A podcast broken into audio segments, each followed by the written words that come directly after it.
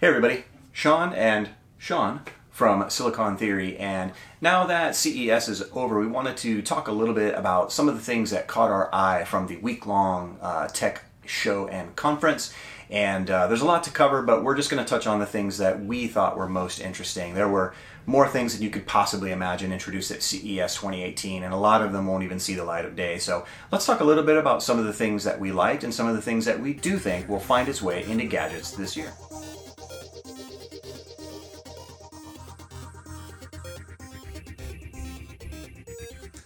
So, what's your number one? For me, uh, it's definitely got to be the introduction of the Clear ID sensor from Synaptics. This is definitely the future of biometric technology. The fact that right now it can only be used in OLED panels isn't super discouraging because I think that most of the Android uh, phones in this space are going to go that direction anyways.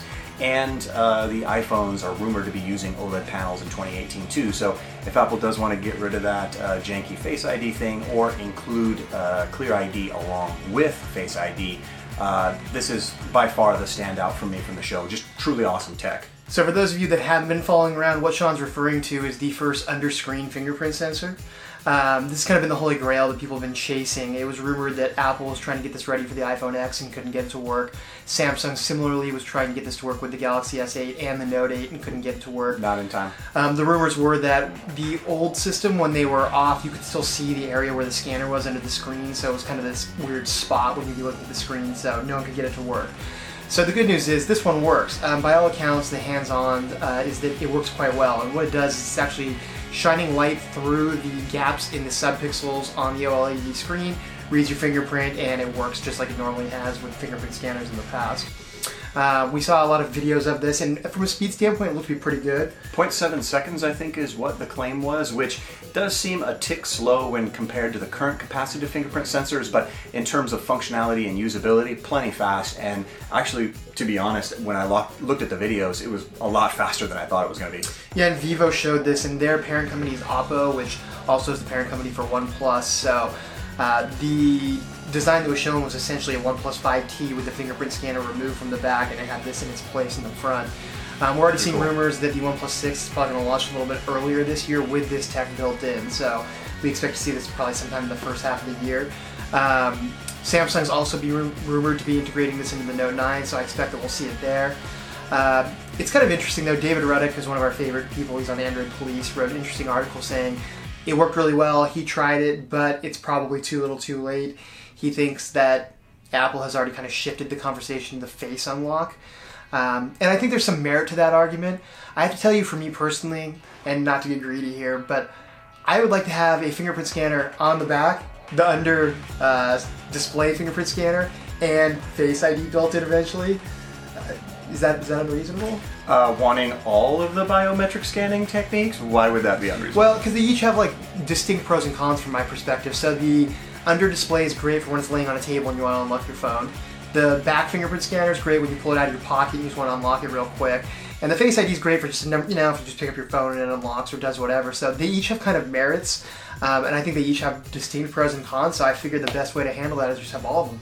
And if anybody could do it, Samsung would be the one to do it. Definitely, I would expect that in the Note 9, uh, if not sooner, for sure. It'll be interesting to see actually what people do with this. I mean, is OnePlus, for instance, on the OnePlus 6, going to remove the scanner from the back of the 5T and move to this under display?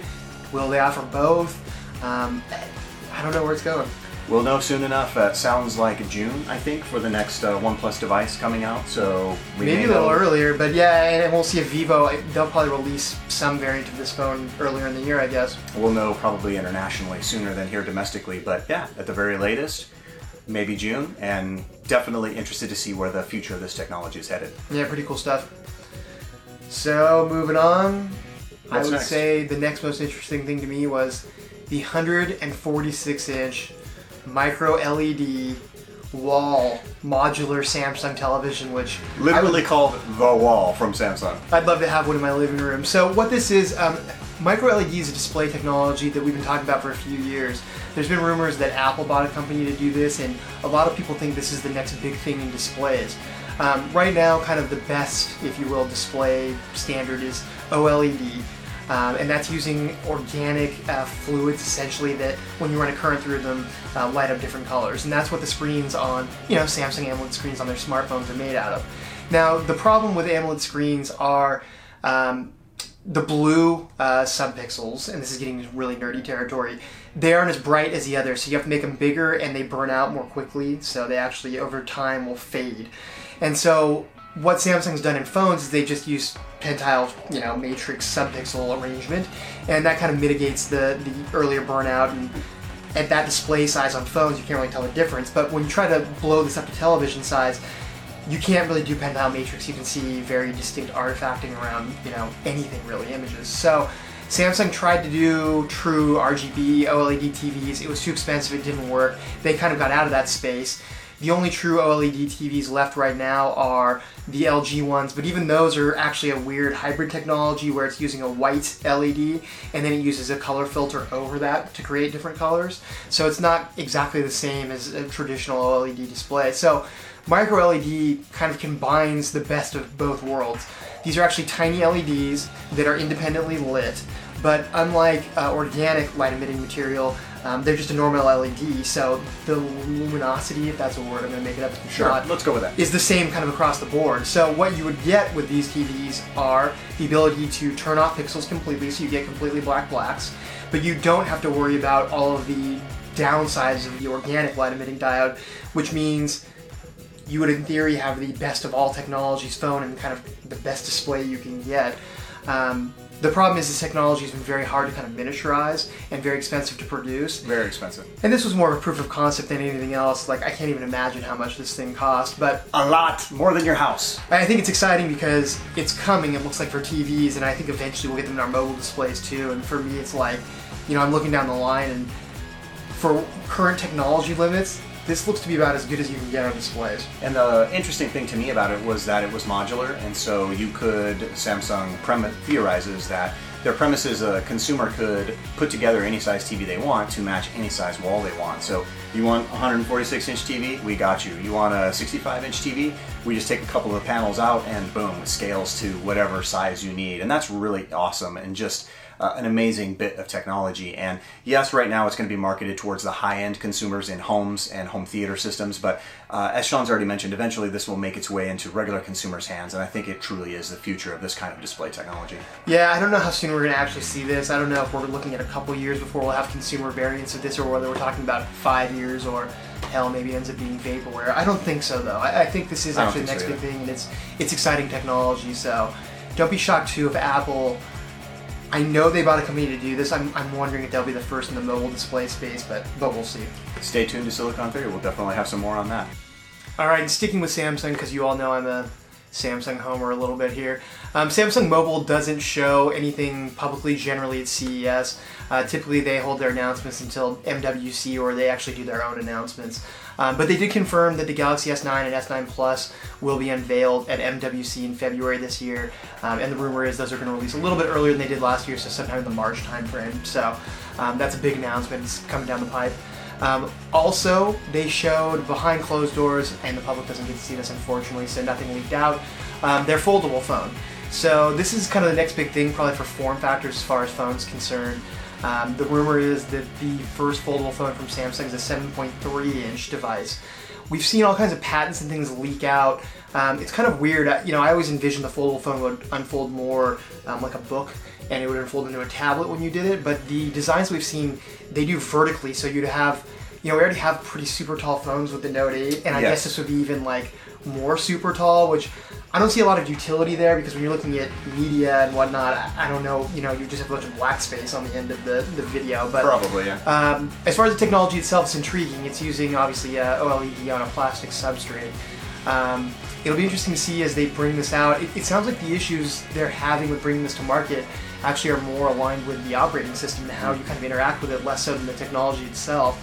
Uh, it sounds like they have the technology kind of down, but It'll be interesting when this comes out to see what we have. Um, rumor is the prototype that they showed could be folded 200,000 times, which should easily last the life of the phone. That's a lot, yeah. Um, and it'll be interesting to see the covering. I mean, the companies that have used plastic tops, plastic screens like Motorola has in the Moto Z and the Moto Z2 Force have had a lot of problems with scratching. Um, compared to glass, it just scratches a lot easier Way and it really easier. looks beat up. So it's going to be interesting. Obviously, we can't have glass the screen's going to fold, so it's going to have to be some kind of plastic. But I'm interested to see how Samsung is going to solve the problem of, you know, the scratching issue on a plastic screen.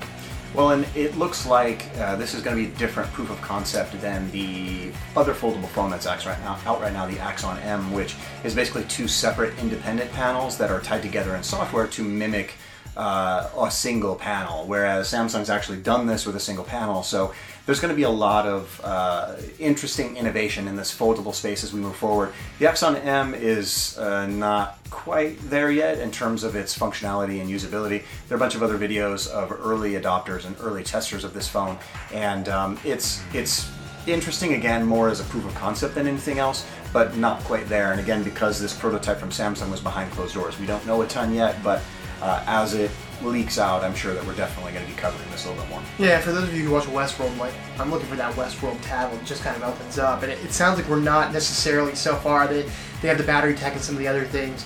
Um, the only other thing I'm really interested in seeing what Samsung does is what kind of material do you use for this? Because they use glass for all of their phones, Yeah. and when they used plastic on the back, uh, those Samsung years, it was some ugly phones and design. So it's like it'll be interesting to see. They're going to have to actually shift their design away from what they've been using the last few years. Is it the Note 5 that had the band-aid on the back? No, it was the Galaxy S5 that Oh, looked S, like a the S5, that's right. Yeah. Yeah. the Band-Aid phone. Yeah, don't do that, Samsung. Don't do that. Yeah, I, I can't wait to see what they come out with though. This will be something kind of new, and we haven't seen that mobile for a while. Moving away from Samsung to something that was announced during the time of CES and wasn't exactly, uh, didn't exactly go the way that the OEM thought it was. There was some news surrounding Huawei's announcement, and uh, the the supposition was that they were going to announce a partnership with AT&T to launch the Mate 10 or the Mate 10 Pro, with AT&T being the exclusive carrier partner here in the states. That did not materialize, and the information that came out was that at kind of the 11th hour, AT&T withdrew from that agreement, leaving Huawei hanging, which not only is a whole other conversation in and of itself, but also led to Huawei's uh, CEO, I think it was, during one of Huawei's keynote speeches, basically just going off script and talking about how uh, this was bad for consumers and the fact that uh, this could actually happen to any company was definitely uh, not something that should be allowed to happen. And there are some rumors surrounding why that was. Um, what, did, what did you take away from that, Sean? So there's been more than just rumors. We've actually seen firmware leak out that has notations for AT&T firmware for the Mate 10 Pro. So this was this was happening and has been kind of on the docket for a couple months. The rumors go back many months. I think Yeah. EV Leaks first said it. So Huawei is the third largest uh, phone manufacturer in the world, but in the United States they don't get much traction. They don't sell a lot of phones here. Predominantly their business in China right now. No carrier presence means no traction in the US. Yeah, and they, my wife has a Mate 9. It's a great phone. So we were kind of excited to get the Mate 10 Pro For here, and it sounds like actually in hindsight it was going to be on AT&T initially, and then actually Verizon was going to Yeah. get it later in the year too. Um, literally the night before the announcement, it leaked out that the deal had been canceled, and that it would not be coming to AT&T. So um, there was lots of reasons being tossed around, and it ends up looking like this is a political move. So what happened here? Um, it looks like is that there was political pressure from the current administration to kill the deal because there were concerns about Huawei and spying because they're a Chinese brand. Now there is some precedence for this. A couple years back, Huawei did have some issue with one of their phones where it was sending some information back to servers. Um, they're not the only ones that have been guilty of this. I mean, Google has had issues even with their homes picking up information inadvertently, and these kinds of things happen. The OnePlus issue recently, The OnePlus some issue. information was being sent back to Alibaba. So it didn't seem like this was necessarily something that they were doing on purpose, and this was a couple years back. Um, and so, anyway, the administration apparently leaned on AT&T to kill the deal. AT&T is also trying to go through a merger right now with Comcast or Time Warner, one of the big Oh, yeah. cable companies. Comcast, so the Department of Justice is looking at them right now, and so they have every incentive to agree to what the government wants them to do. Pretty much. Uh, but liter- so this literally happened the night before. Huawei's CEO gets up there and he gives kind of a presentation that you can tell they took things out. He looks uncomfortable giving it, and he kind of gets to the end, and this is where he goes off script. And he went through this kind of monologue of he's been with the company a lot of years, and he was talking about the growth and all the hard work they put in, and you know how much they care about kind of making the best products. And his point was, you know, this is bad for consumers because American audiences, you can't launch a phone here without carrier support. and American audiences are not getting access to their products, their best products, and maybe the best products, uh, by, as a result of these things happening. So, you know, in summation, Huawei is launching the Honor 7X, which by all accounts is a great budget phone. It's amazing Absolutely. how far budget phones have come. And they are still launching the Mate 10 Pro here. It's $799. Um, I believe you can get a $150 gift card at most of the retailers that are selling it when you buy it, so it brings it down to 650.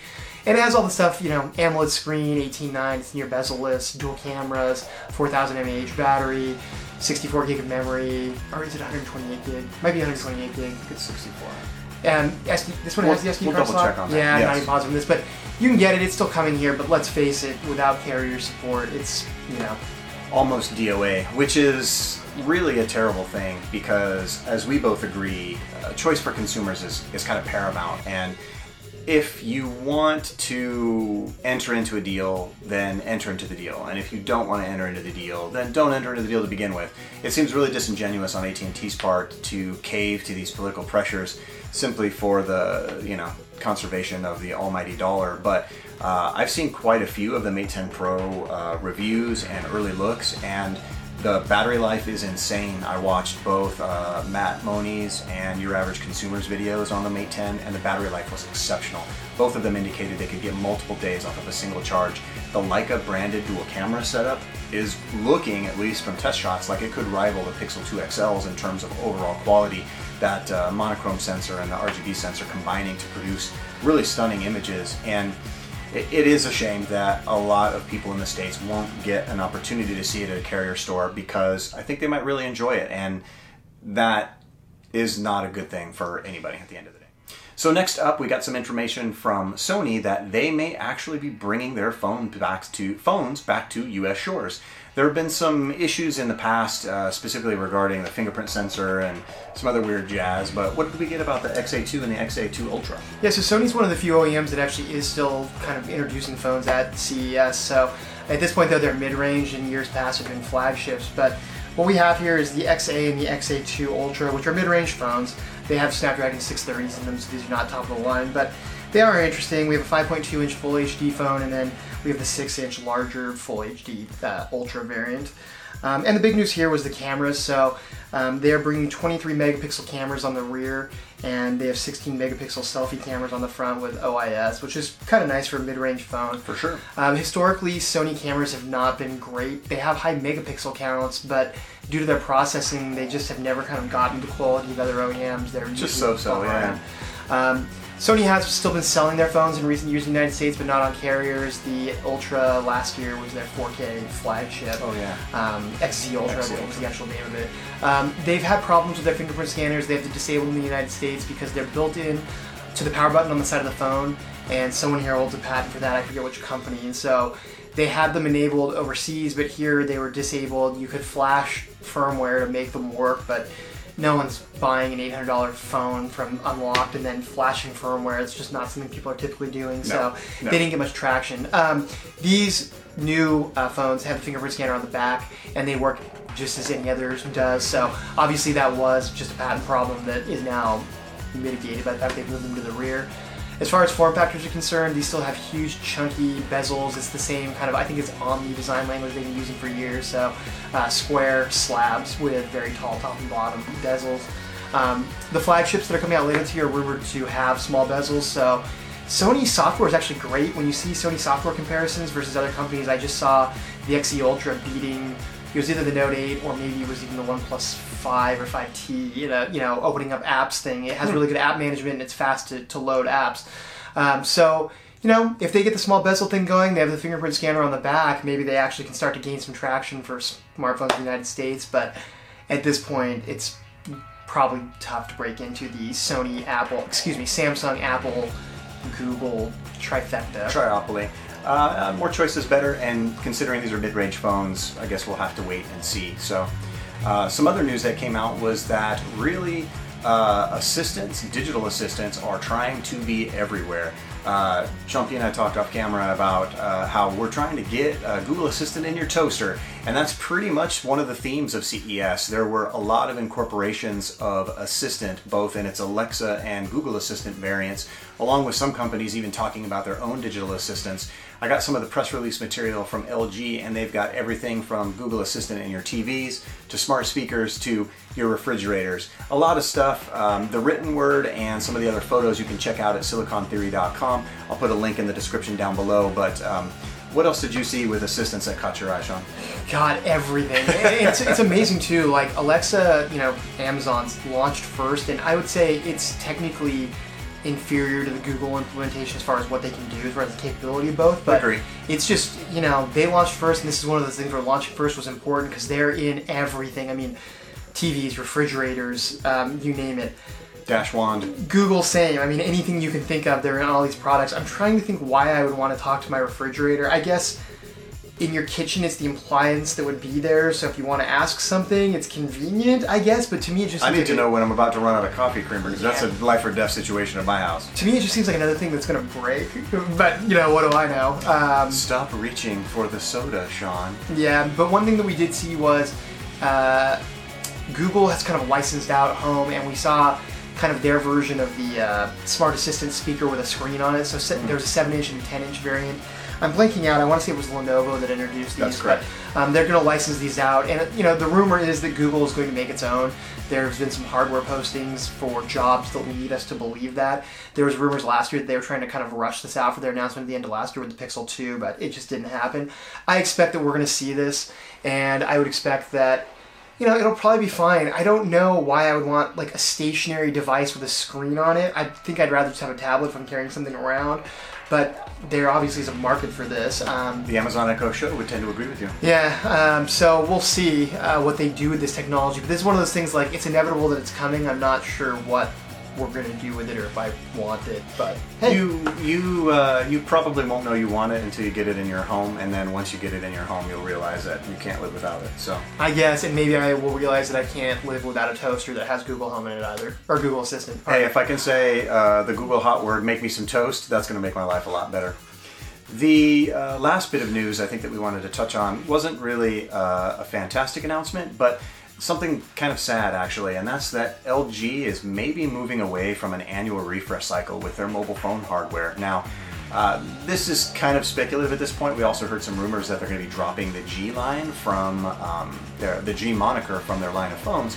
But we also saw a render that said, "Hey, this is what the G7 is going to look like." So maybe it's a code name. Maybe they were just toying with the idea of dropping the G line. But uh, the fact that LG is going to be releasing less phones uh, in the markets here in the U.S. is definitely not something that I think of as good news. Um, the G6 was quite a good phone. We talked about it a lot on previous episodes of the show, and uh, the V30 is a fantastic phone and certainly is worthy of some consideration. So uh, the fact that LG might be getting out of the game, or at least maybe only doing one phone every 18 months, or maybe just doing one phone a year instead of two phones a year, uh, is kind of disappointing and sad to me. What uh, what do you feel about it?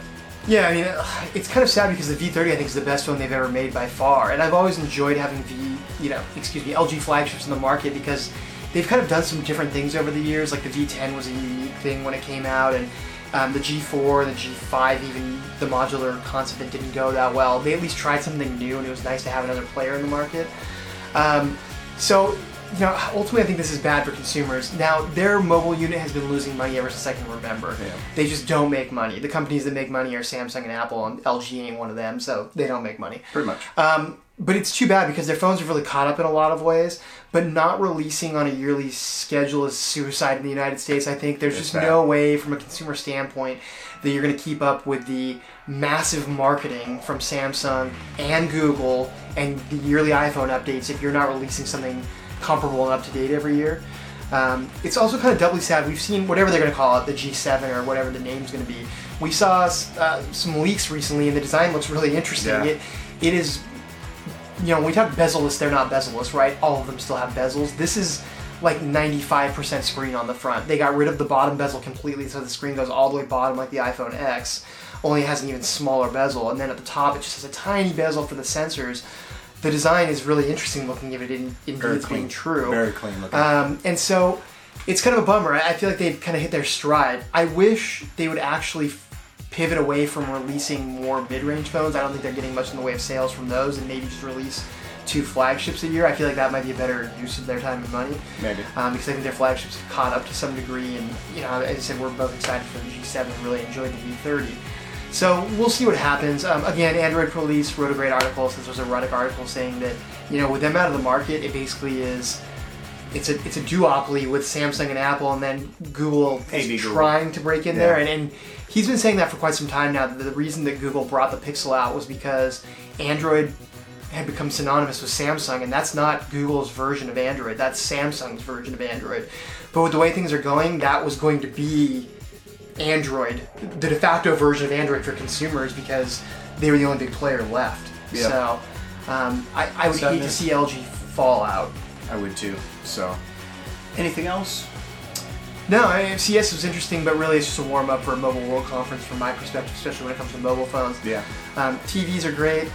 There's lots of upgrades there. I can only get so excited about refrigerators, so there you go. refrigerators, robots, all that kind of stuff. Not necessarily interesting to us, but make sure you stay tuned to our channel here. You can always find us at silicontheory.com. Make sure you're following us on social. I'll link those below in the description, but we are at Silicon Theory on Facebook, Instagram, and Twitter.